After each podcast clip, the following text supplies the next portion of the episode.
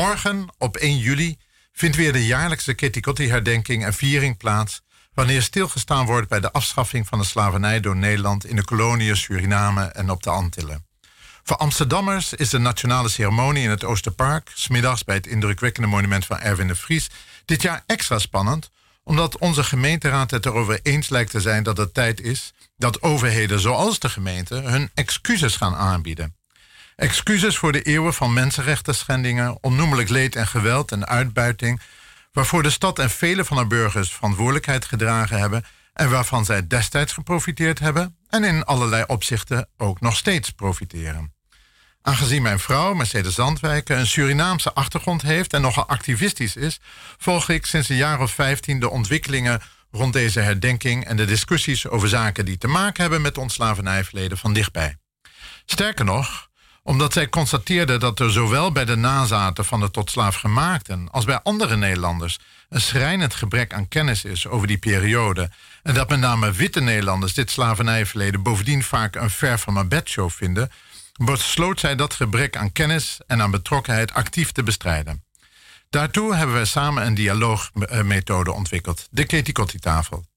Geïnspireerd op onder andere de Sedertafel, waarmee Joden over de hele wereld jaarlijks de exodus uit de slavernij in Egypte, zo'n 3000 jaar eerder, herdenken, nemen deelnemers aan onze Ketikotti-tafel ook deel aan een aantal rituelen, een gezamenlijke maaltijd en een door ons gestructureerde dialoog aan de hand van persoonlijke vragen die op een of andere wijze samenhangen met ons gedeelde slavernijverdelen en de actuele gevolgen daarvan.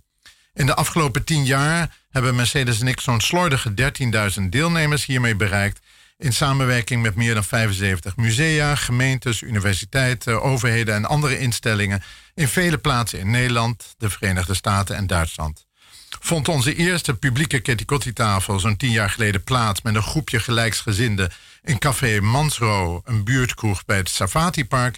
Gisteren vonden er maar liefst drie Ketikotti-tafels tegelijkertijd plaats in de nieuwe imposante Lokhal in Tilburg, het Theater aan het Spui in Den Haag en ikzelf was bij het Etty Hillison Centrum in Deventer gast. Terwijl we morgenochtend Kitty Dialogen zullen faciliteren met 150 mensen in de Muidenkerk en smiddags zo'n aantal bij het provinciehuis in Middelburg. Interessant en relevant voor een wetenschapsprogramma als dit is mijn observatie dat er twee verschillende ingrediënten vereist lijken te zijn om het engagement dat mensen voelen bij het Nederlandse slavernijverleden en de gevolgen te vergroten. Aan de ene kant feitenkennis, maar daarnaast ook een persoonlijke uitwisseling. Voor het genereren en verspreiden van kennis over het slavernijverleden hebben overheid, onderwijs en ook de universiteit, waaronder mijn eigen, de Universiteit van Amsterdam, het tot zo'n tien jaar geleden eigenlijk jammerlijk laten afweten. Bij de honderden dialogen die ik heb geleid, komt eigenlijk steeds weer naar voren hoe weinig de meeste mensen weten over dit stuk van onze geschiedenis. Op school werd en wordt er maar mondjesmaat aandacht aan besteed. Nieuwe kennis werd ook nauwelijks geproduceerd. En dus ontbrak het in het publieke debat ook aan de feiten die vaak nodig zijn om ons te doordringen van de omvang en de monstruositeit van dit verleden. Neem bijvoorbeeld de recente publicatie over de economische winstgevigheid voor Nederland van de slavernij gerelateerde productie en handel een, uh, een kwestie die stevast gebagatelliseerd werd door de oudere generatie veelal Leidse academici. Historici Pepijn Brandon en Uwe Bosma hebben onlangs voor het eerst een onderbouwde schatting gemaakt die er niet om liegt. In de tweede helft van de 18e eeuw droeg de, slavernij afhankelijke productie 5,2% bij aan het bruto binnenlands product van de Nederlander.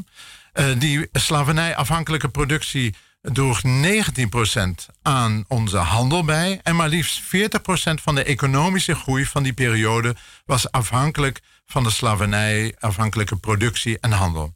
Kijkt u dus straks maar eens goed om u heen in de Amsterdamse grachtengordel, want uh, daarheen vloeide een belangrijk deel van die winst en economische groei. Maar, en dit is voor ons wetenschappers denk ik relevant om te beseffen, maar kennis alleen blijkt, vaak niet voldoende om gespreksdeelnemers ervan te overtuigen dat dit slavernijverleden ons allemaal aangaat. Het gaat immers niet alleen de nakomelingen van de tot slaafgemaakte aan, zoals mijn vrouw, van wie een overgrootmoeder nog in slavernij geboren was, terwijl een grootvader van huis van haar juist geen Ketikotti wilde vieren, omdat zijn familie vroeger ook nog een plantage met tot slaafgemaakte had gehad. Nee, het gaat ons allemaal aan, omdat wij allemaal leven in een samenleving die op zichtbare en onzichtbare wijze geworteld is in dat slavernijverleden. In de persoonlijke dialoog aan onze Ketikotti-tafel komt juist die onzichtbare wijze vaak ter sprake. Wij laten onze zwarte en witte dialoogpartners bijvoorbeeld vragen beantwoorden als: Wanneer besefte u voor het eerst de kleur van uw huid? Of welke gebeurtenis uit uw familiegeschiedenis heeft op uw persoonlijk functioneren een grote en emotionele impact gehad? Dan blijkt bijvoorbeeld dat witte Nederlanders pas als volwassenen, bijvoorbeeld op vakantie in Brazilië, beseffen dat zij een witte huid hebben, omdat ze dan pas opeens zichtbaar een minderheid vormen. Terwijl zwarte Nederlanders zich bijna altijd in zo'n minderheidspositie bevinden. Of zwarte Nederlanders beseffen opeens dat veel mensen hier in Nederland nog steeds leven in de regio, soms zelfs de plaats waar zij opgegroeid zijn. En dat voor hen migratie dus echt een exotisch fenomeen is. Deze persoonlijke eh, dialogen leveren zo in een heel compacte vorm voor de deelnemers soms feesten van herkenning op, maar heel vaak ook surprise parties van totaal onverwachte verschillen. Verschillen die heel vaak emotioneel beladen zijn en de biografieën van de gesprekspartners vergaand beïnvloeden.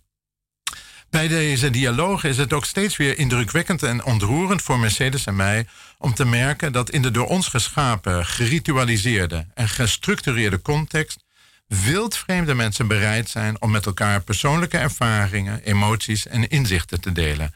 Voor velen is dit bovendien vaak de eerste keer dat zij met iemand met een andere achtergrond of huidskleur zo'n persoonlijk gesprek voeren. En voor velen voegt deze doorleefde ervaring iets wezenlijks toe aan de kennis over het slavernijverleden en de gevolgen ervan. Van een historische, tamelijk abstracte en algemene geschiedenis krijgt het opeens een heel concrete gestalte die gepaard gaat met pijn en verdriet of hoop en met persoonlijke worstelingen.